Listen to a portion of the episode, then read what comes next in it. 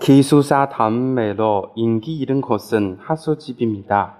하수집은 봉투, 부, 보통, 보통 시 20명 정도의 학생이 같이 살고 하수집 아주머니가 아침과 저녁을 줍니다.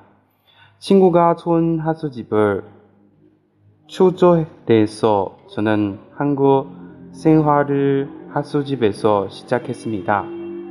하수집에는 환자 쓰는 방도 있고 친구와 같이 쓰는 방도 있는데 한국 친구와 같이 살면 한국어를 빨리 배울 수 있으니까 저는 두 사람이 같이 쓰는 방에서 방에서 6개월 정도 살았는데 한국 친구도 많이 사귀고 한국 문화에도 빨리 익숙해져서 좋긴 했지만 불편한 점이 하나 있었습니다.